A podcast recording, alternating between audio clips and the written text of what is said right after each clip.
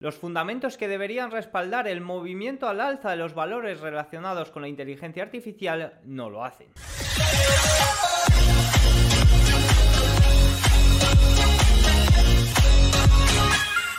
Muy buenas a todos y bienvenidos un día más al canal. Hoy es jueves 20 de julio de 2023. En este momento son las 21.15 hora española, 15.17 horario ET. El día de hoy ha sido un día de corrección en las grandes tecnológicas, sobre todo impulsado por la caída de Tesla y la caída de Netflix tras los resultados que presentó ayer en el After. También hemos tenido resultados de Taiwan Semiconductors que nos dan una situación muy representativa de lo que es el panorama de la inteligencia artificial actualmente. Y algún comentario de su CEO que son una píldora muy interesante para todos los que traten de sumarse a este FOMO, a esta burbuja, lo podemos llamar así, de la inteligencia artificial. Además hemos tenido datos de solicitudes iniciales de subsidio de paro estadounidense y han salido bastante, eh, bastante menores a lo esperado. Esto significa que hay menos personas solicitando subsidios de lo esperado. Aquí influyen muchos ajustes estacionales, pero evidentemente esto ha hecho de ha impulsado de nuevo los rendimientos al alza, el dólar al alza y las probabilidades de subidas de tipos después de julio ligeramente también han aumentado. No son significantes, pero sí que han aumentado respecto a lo que teníamos en el día de ayer. Por lo tanto, dicho esto, vamos a comenzar, ya sabéis, datos más importantes del día, gráficos relevantes y por último el cierre de sesión. Empezamos con Alemania, con, el índice de eh, producción, el IPP, la inflación por el lado de la producción, eh, si queremos llamarlo así, por el lado de la oferta, que eh, se ha desplomado, literal, está totalmente desplomada. Fijaros, la inflación anual de los productores en Alemania se ralentizó hasta el 0,1 en junio de 2023, la más baja desde diciembre del año 2020. Frente al 1% en mayo, los precios de energía se hundieron un 5% con un descenso en los precios de la electricidad del 12,4%. También se observaron descensos de los precios de bienes intermedios, eh, metales, fertilizantes y compuestos nitrogenados y eh, se observó subida de precio en los bienes de consumo no duradero, alimentos, en los alimentos eh, tiene un gran problema Alemania, todo hay que decirlo, azúcar, bienes de, y bienes de capital y maquinaria y vehículos de motor. En los alimentos tiene un gran problema, subiendo un 11%. Fijaros, aquí tenemos, vale, este no es el gráfico, el gráfico aparecerá chas en edición. Eh, yo al final lo que pienso es que si los bancos centrales hicieran un poco caso al índice de, producción, eh, irían más adelantados, porque al final se fijan tanto en, el consumidor que va muy retrasado. Pero como podéis ver en el gráfico, eh, vemos como el índice de precio al productor se disparó totalmente por encima de 40 también cuando el índice de precio, antes, previo a que el índice de precios del consumidor alemán tocara, tocara sus máximos. Evidentemente es un movimiento mucho más exagerado, pero es un movimiento que va antes, por lo que no estaría de más copiarse. Dicho esto, que, el, que esté prácticamente en deflación este dato, eh, pues nos indica que si se siguen subiendo tipos de una forma escandalosa puede traer grandes problemas. Dicho esto, vamos con las solicitudes de subsidio. Fijaros que cayeron 9.000 eh, respecto a la semana anterior hasta situarse en 228.000. Em, la cifra más baja en dos meses y muy por debajo de las expectativas de mercado 242.000. Es un descenso bastante considerable de prácticamente 20.000, eh, o sea, una variación de 20.000 frente a lo esperado. El resultado siguió subrayando la persistente estrechez del mercado laboral estadounidense, consolidando la petición de Reserva Federal de otra subida de tipos de 25 puntos básicos en la próxima reunión. Si nos vamos a los swaps, que a lo que está descontando los fondos federales, vemos como el 99,8% habrá una subida de tipos en las próximas eh, en la próxima semana. Sin embargo, si nos vamos para diciembre, vemos como las probabilidades de que el, de que el de que los tipos estén entre el 5 y el 5,95%, que es en lo que se encuentra ahora mismo, han caído. Y vemos cómo ha subido, ha aumentado las probabilidades de que para finales de año se encuentre por encima del 5,5%. Por lo que esto es lo que ha provocado también el movimiento del dólar al alza y de los rendimientos al alza. Continuamos, eh, fijaros que si eh, que este dato se trata de una base ajustada estacionalmente. Si vemos el dato no ajustado estacionalmente, las solicitudes iniciales siguen siendo más altas desde enero. O sea que aquí entra mucho en juego los factores estacionales. Eh, bueno, dicho esto, lo que comentaba, la rentabilidad del bono a 10 años ha subido, el dólar también, los swaps de la Fed empiezan a descontar subidas de tipos a partir de aquí. Dicho esto, vamos con los earnings. Eh, vamos a comentar los earnings de Tesla, los earnings de Netflix y los earnings también de Taiwan Semiconductors. Tesla eh, fijaros que Tesla presentó unos ingresos de 24.900 millones cuando se estimaban 24.510, unas ganancias por acción de 91 centavos cuando se estimaban 81 centavos. Unos resultados a priori muy, muy, muy buenos, todo hay que decirlo. Sin embargo, si nos vamos a ver el gráfico previo a, comentar un poco lo que ha sucedido, vemos cómo está cayendo a doble dígito, cayendo un 10%. Diego, ¿por qué está cayendo tanto si ha presentado unos resultados récord superando las estimaciones eh, y demás? Bueno, eh, ¿por qué ha presentado unos resultados récord? Deberíamos preguntarnos. Fijaros que eh, han sido unos ingresos récord. También comentábamos hace unas semanas que había habido récord de producción y de entregas en el segundo trimestre. Sin embargo, a cambio de que los márgenes hayan caído debido principalmente a los descuentos de precios. El margen operativo ha caído a 9,6% frente al 11,4% que hubo en el primer trimestre y el margen bruto ha caído de 18,2% desde el 25% de hace un año. Fijaros que, eh, bueno, aquí si lo vemos por, por, em, por líneas de negocio, están los automóviles, los servicios y luego la energía. Fijaros cómo em, en general lo que ha sucedido es que, no sé si recordáis, que Biden, la administración Biden ofrecía créditos para que los consumidores puedan acogerse a ellos para comprar vehículos eléctricos y Tesla decidió bajar drásticamente los precios para que entraran dentro de esta ayuda, ¿no? Bueno, pues en general ha ido bajando precios durante todo el año, eso ha hecho que se produzca más, eh, pero también ha hecho que al mercado y a los inversores no le guste porque su margen se ha reducido. Ante esto, Elon Musk ha sido preguntado. Fijaros, eh, se, le preguntó en la conference call a Elon Musk qué opinaba de esto y dijo que a la larga no iba a importar mucho. Pero sí que es cierto y estamos viendo que está cayendo un 10% que ahora mismo le importa bastante. Fijaros que los directivos siguieron mencionando a 2023 como el año de la eficiencia y es que con la rotación del modelo de negocio hacia una, hacia una compañía no premium, hacia una línea de negocio de vehículos no premium, y esto es mi opinión, esto no lo he sacado de ningún analista, así que es cierto que muchos lo comentan, pero desde mi punto de vista, Tesla ha dejado de ser una compañía premium, si es que en algún momento lo ha sido, para ser una, una compañía convencional que eh, lo que busca simplemente es hacer economías de escala.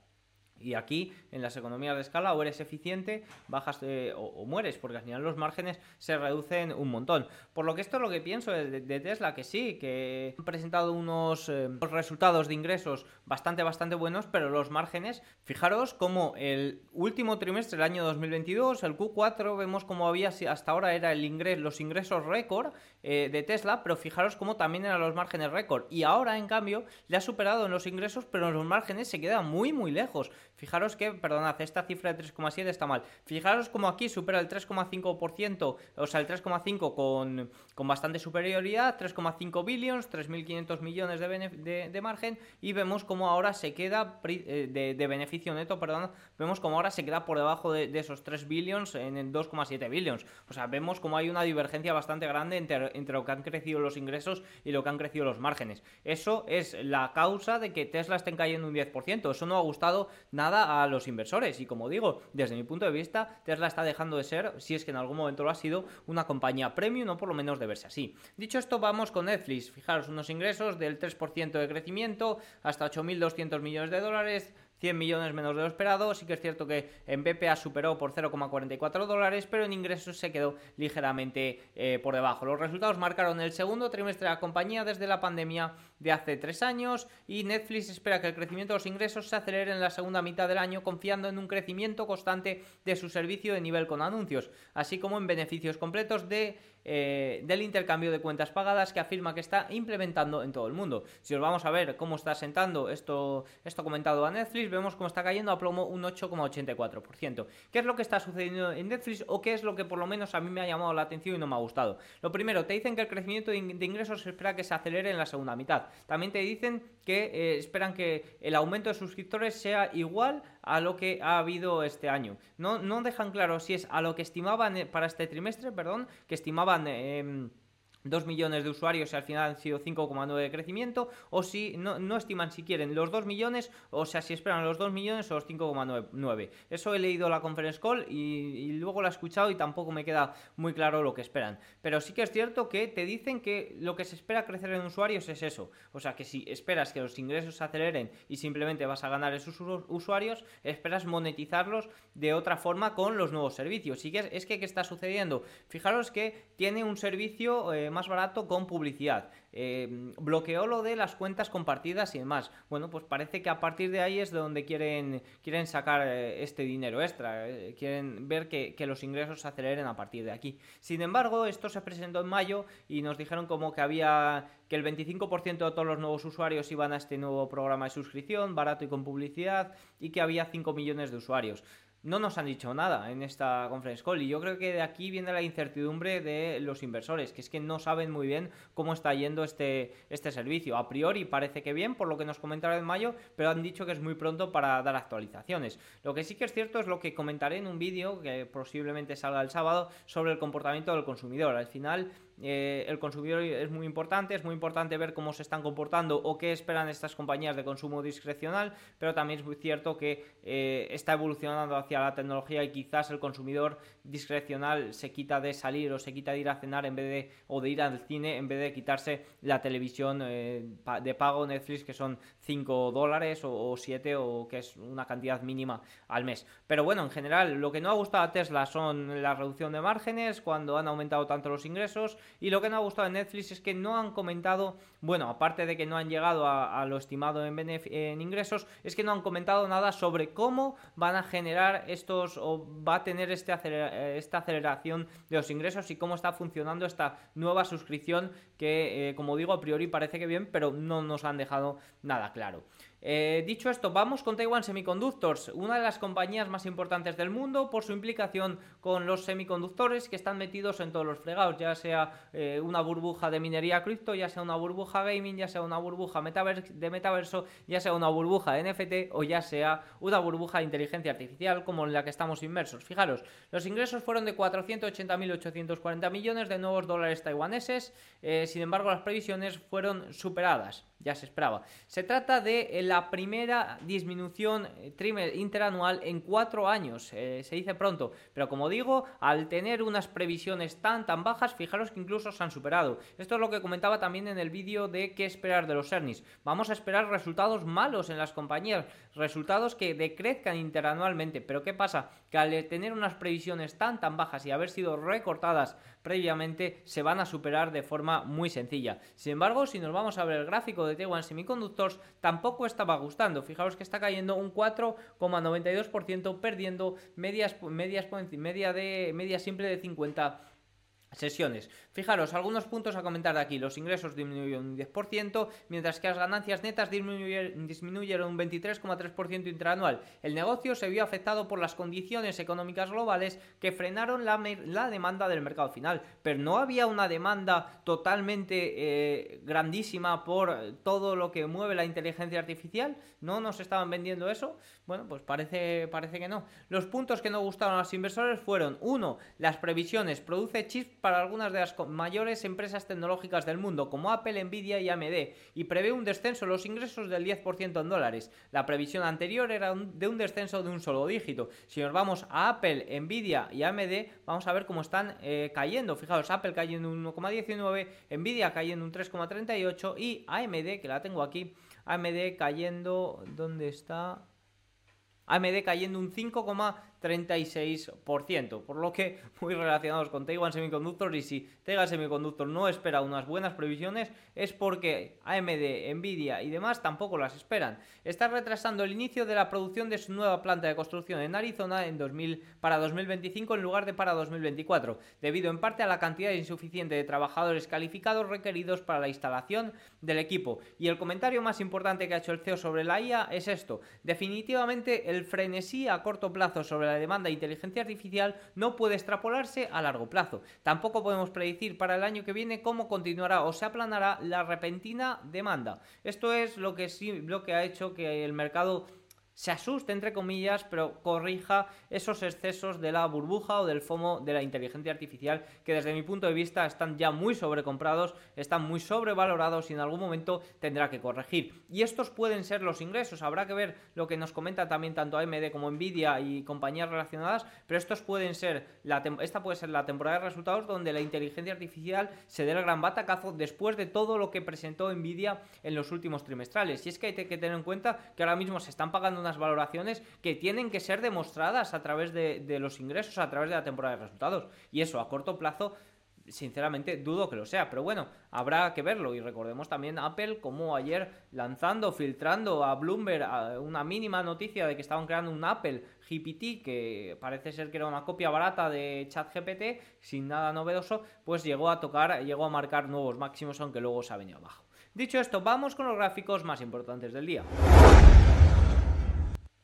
A nivel macro, ya sabéis que ando muy pendiente del consumidor y es que todas las, todas las noticias que me llegan son eh, malas por el momento. Lo explicaré en un vídeo especial el sábado sobre la situación del consumidor. La morosidad de las tarjetas de crédito y préstamos para, automóviles continúa aumentando. Ya hemos visto cómo eh, la tasa de concesión de estos préstamos al consumo se está endureciendo en las últimas semanas. Ya van saliendo análisis que nos dicen que se están endureciendo. Cuidado con esto porque los préstamos al consumo financian muchos de los gastos y ya no discrecionales, gastos eh, necesarios gastos obligados del estadounidense medio.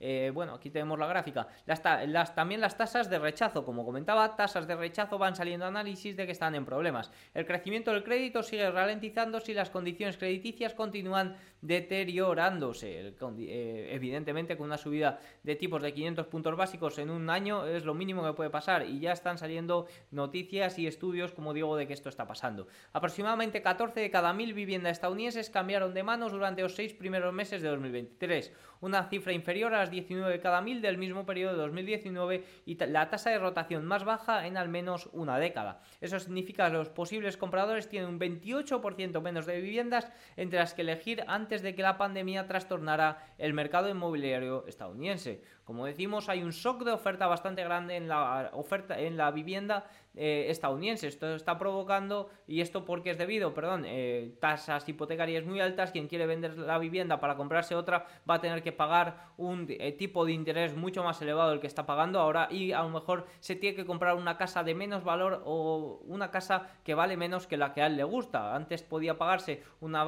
con un con un sueldo, con una disposición de, vamos a poner 3.000 dólares al mes, podía pagarse una casa de 480.000 euros y ahora se tiene que pagar, se puede pagar una casa de 450.000 con ese precio. Ahí es donde está el problema y ahí está por donde eh, la gente en general no quiere poner su casa a vender para comprarse otra. Gráfico número 5, el índice, bueno, y ahí también está porque eh, todavía sigue fuerte la parte de viviendas nuevas y no tanto la parte de viviendas de segunda mano.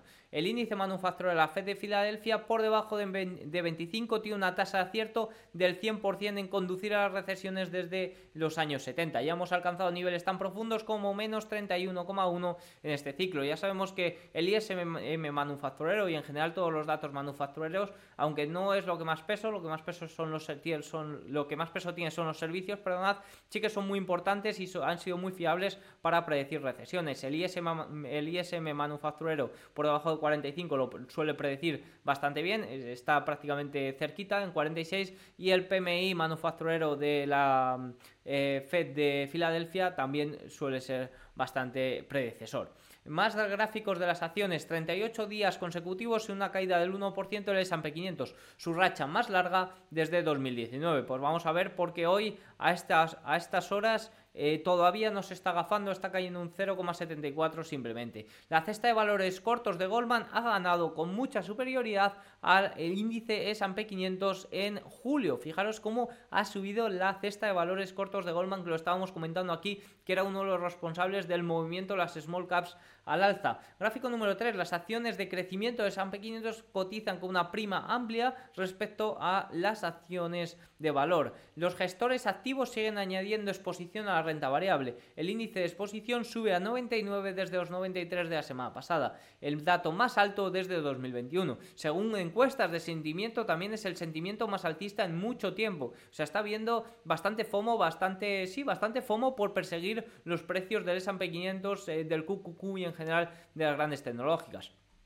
Los gastos por intereses crecieron un más 4,9% del trimestre, superando el crecimiento del EBITDA, que fue solo del 0,4% por segundo trimestre consecutivo. Datos de Morgan Stanley. Fijaros, la encuesta de sentimiento, el sentimiento optimista está en su nivel más alto desde abril de 2021. Ahora, inusualmente, el sentimiento bajista está en su nivel más bajo desde junio de 2021. También en la parte baja de su rango típico. ¿Qué creo que está pasando? Creo que hay bastante FOMO eh, por perseguir precios. Creo que muchos inversores se han dado cuenta ahora de que estamos en un mercado alcista, de que esto realmente va al alza y tratan de perseguir los precios esto está bien, o sea, no, bueno, perseguir precios nunca está bien, pero aprovechar las tendencias sí que está bien. Lo que no hay que hacer es bajar la guardia. Como vengo comentando, yo no soy catastrofista, no pienso que el mercado se vaya a desplomar de la noche a la mañana, pero sí que hay datos a nivel macro y a nivel económico que lo pintan muy feo. Y de esto haré un vídeo especial. Creo que hay dos situaciones. Está el soft landing, está la situación de que no suceda nada. Ya hemos visto como parte de, lo que hay detrás de la subida del S&P 500 es esa liquidez aportada a partir de la crisis bancaria de, marzo. Desde entonces el S&P 500 no ha corregido, los mercados no han corregido, los mercados no han hecho nada más que subir y ligeras correcciones y eso es porque está impulsado, está dopado. La gente tiene confianza en que nunca sucede nada. Entonces, que haya un soft landing, que, no suceda nada, que pasemos esto sin una, sin una recesión, sin un reset, eh, lo que nos indica es al final que nos vamos a empobrecer más, porque la Reserva Federal no puede eh, quitar toda esa liquidez que ha inundado al mercado. En el momento que la quite, los mercados van a sufrir. Y por otro lado, tenemos la opción de que la Reserva Federal empiece a quitar liquidez del mercado, empiece a ver cómo los consumidores empiezan a sufrir, que no haga nada eh, para, para paliarlo y que haya una recesión y se vuelvan a ajustar todas las situaciones que hay en el mercado. Trataré de exponerlo con más pausa y con más claridad en un futuro vídeo. Eh, gráfico número 7. Los inversores sobreponderan eh, defensivos y tecnología e infraponderan materiales y sanidad. Bueno, pues este último dato un poco más eh, de, de asignación táctica. Perdonad. Dicho esto, vamos con los cierres de sesión. Empezamos por Europa, el DAX alemán cierra subiendo un 0,59 muy cerquita a los 16.227 que es una zona de resistencia importante y de nuevo muy cerquita de máximos. El Eurostock 600 también disparado, fijaros que ha roto también una línea de tendencia bajista bastante clara. Bueno, está, está ahí a puntito de romperla, una línea de tendencia clara que puede hacer de resistencia y a partir de aquí pues tiene vía libre para superar los máximos desde abril de 2023. ¿Por qué está subiendo eh, Europa en general? ¿Por qué está teniendo tan buen comportamiento? Bueno, pues detrás de esto está que parece que se trata de incentivar la economía china. Como digo, de momento los líderes no están muy por la labor, pero oye, ahí siguen y van filtrando cosillas los medios chinos y, y parece que hay alguna, algún incentivo para para estimularlo, pero de momento nada, pero eso sí, está sentando bien a la economía, a la economía, no, perdonad, a los mercados europeos, la economía europea tiene para rato. Eurostox 50 subiendo 0,03, IBEX 35 subiendo 0,72, Reino Unido 0,78, todavía continúa el impulso de ayer después de un dato de IPC menor a lo esperado y un de, un dato de IPP también menor a lo esperado y que eso bajará las probabilidades de subidas de tipos de 50 a 25 para el mes de agosto. Francia subiendo un 0,79, el CAC francés y Italia un 0,37, Suiza un 0,71 y Holanda 0,77. Fijaos que si nos vamos previamente a la sesión, el Hansen 0,13 a la baja, sigue sin repuntar, sí que es cierto que estaba dentro de un rango, que parecía que las tecnológicas chinas podían liderar de nuevo después de la multa puesta a Ant que ya parece que eso era el final de la represión a las tecnológicas chinas, pero de momento sigue bastante atascado. Nifty Indio subiendo 0,74, totalmente disparado, y Japón perdiendo un 1,25. Dicho esto, a falta de 19 minutos exactos para el cierre de sesión de Wall Street, el Dow Jones está superando una zona de resistencia muy importante, subiendo un 0,47. ¿Y por qué está subiendo tanto el Dow Jones? Porque fijaros que si nos vamos por sectores, el sector que más está subiendo es Healthcare, es decir, salud, el segundo utilities y el tercero energía, tres con mucha ponderación en el Dow Jones. ¿Por qué está subiendo eh, sobre todo el sector de la salud? Bueno, si nos vamos a, las compañías más grandes, a las market leaders, fijaros como eh, Johnson Johnson está subiendo un 5,94 después de presentar unos sólidos resultados. Fijaros que también vemos al West Texas subiendo un 0,43 que se mantiene por debajo de la media de 200, pero por encima de la media exponencial de 21 sesiones, por lo que vamos a ver si puede romper esa media al alza. De ahí también que los valores energéticos estén subiendo considerablemente. El S&P 500 subiendo, perdiendo un 0,67%, muy lastrado por la caída, ya hemos visto, de más de, un 10% de Tesla, de más de un 8% de Netflix y la caída de Taiwan Semiconductors que está arrancando, eh, está arrastrando a la baja pues a todas las compañías relacionadas con la inteligencia artificial, inclusive Apple, inclusive Microsoft, fijaros como Microsoft también está cayendo un 2,33%, Amazon 3,51%, Nvidia 2,95% y en general a todas las relacionadas. Continuamos porque vemos como el eh, Nasdaq también está cayendo un 2,48%, al final tienen mayor peso, por lo que eh, quizás si, si, hay dos caídas así ya no hace falta la reestructuración porque ya van a, pesar menos del 50% que pesaban. Pero bueno, recuerden que el 24 de julio hay reestructuración, los, los valores que más pierden, peso pierden son Microsoft, Nvidia, eh, sobre todo con más de 3 puntos porcentuales, por lo que habrá que estar atento ya que los fondos y ETFs te deberían de vender esas compañías. Russell 2000 perdiendo un 1% en el el día de hoy, menos eh, que el Nasdaq, por lo que sigue recortando esa diferencia. Fijaros que si nos vamos a, ver eh, el performance por capitalización, vemos como las que más están cayendo son las mega y luego seguidas de las small caps. El resto, las de en medio, parece que están eh, guardando mejor mm, la caída. Fijaros que si nos vamos a las materias primas, el oro perdiendo un 0,29%. ¿Por qué? Porque el dólar está ganando un 59%. Fijaros que comentaba en el día de ayer que podía haber al dólar subiendo hasta esta zona, que es la zona de los 100 eh, en el índice dólar, en el euro, en el dólar euro, pues eh, sería la zona, incluso 0,90 podría verle por esa zona. ¿Por qué, veo, ¿Por qué veía este rebote? Bueno, habíamos tenido una gran caída. Eh, ya sabéis que cuando hay mucho descontado, las sorpresas solo pueden ir eh, en dirección contraria. Cuando empezó a caer el dólar, que hay un vídeo especial en el canal, eh, el sentimiento era totalmente contrario. Parece que iba a haber dos subidas de tipos. Powell en el Congreso, Powell en el Senado estaba constantemente diciendo que había que seguir siendo hawkish. ¿Y qué pasa? Que nos salieron unos datos de nóminas, unos datos de empleo más débiles de lo esperado y nos salieron también un dato de IPC más débil de lo esperado. ¿Esto qué hizo? Esto hizo caer las probabilidades de subidas de tipos eh, bastante. La probabilidad de dos subidas de tipos prácticamente ha desaparecido. Eh, sí que es cierto, la probabilidad de subidas de tipos de julio se mantiene, pero la, de antes eh, ha disminuido. Y ahora está sucediendo todo lo contrario, es decir, la probabilidad de, de, que haya una segunda subida de tipos después de julio había desaparecido. Para final de año ya prácticamente estaba totalmente descartado que hubiera eh, que estuvieran los tipos por encima del 5,5% y hoy hemos tenido un dato de solicitudes iniciales de subsidios menos lo esperado, es decir, hay menos gente pidiendo eh, paro de lo que se esperaba, cuando es un poco contradictorio con el dato de nóminas que fue menor a lo esperado, pero es que totalmente contrario, nóminas es creación de empleo, subsidio es eh, creación de subsidios de paro, por lo que es totalmente contrario que las nóminas caigan significa significa que hay menos empleo y que el subsidio caiga significa que hay más empleo, por lo que son contradictorios. El dato de hoy ha salido, eh, ha salido menor a lo esperado, por lo tanto las probabilidades de subidas de tipos, de que haya una segunda subida de tipos, ligeramente ha sido eh, superior y hecho, ha hecho, a eso ha impulsado al dólar. Así que ya sabéis, cuando hay, está mucho descontado, las sorpresas solo pueden ser en dirección eh, contraria.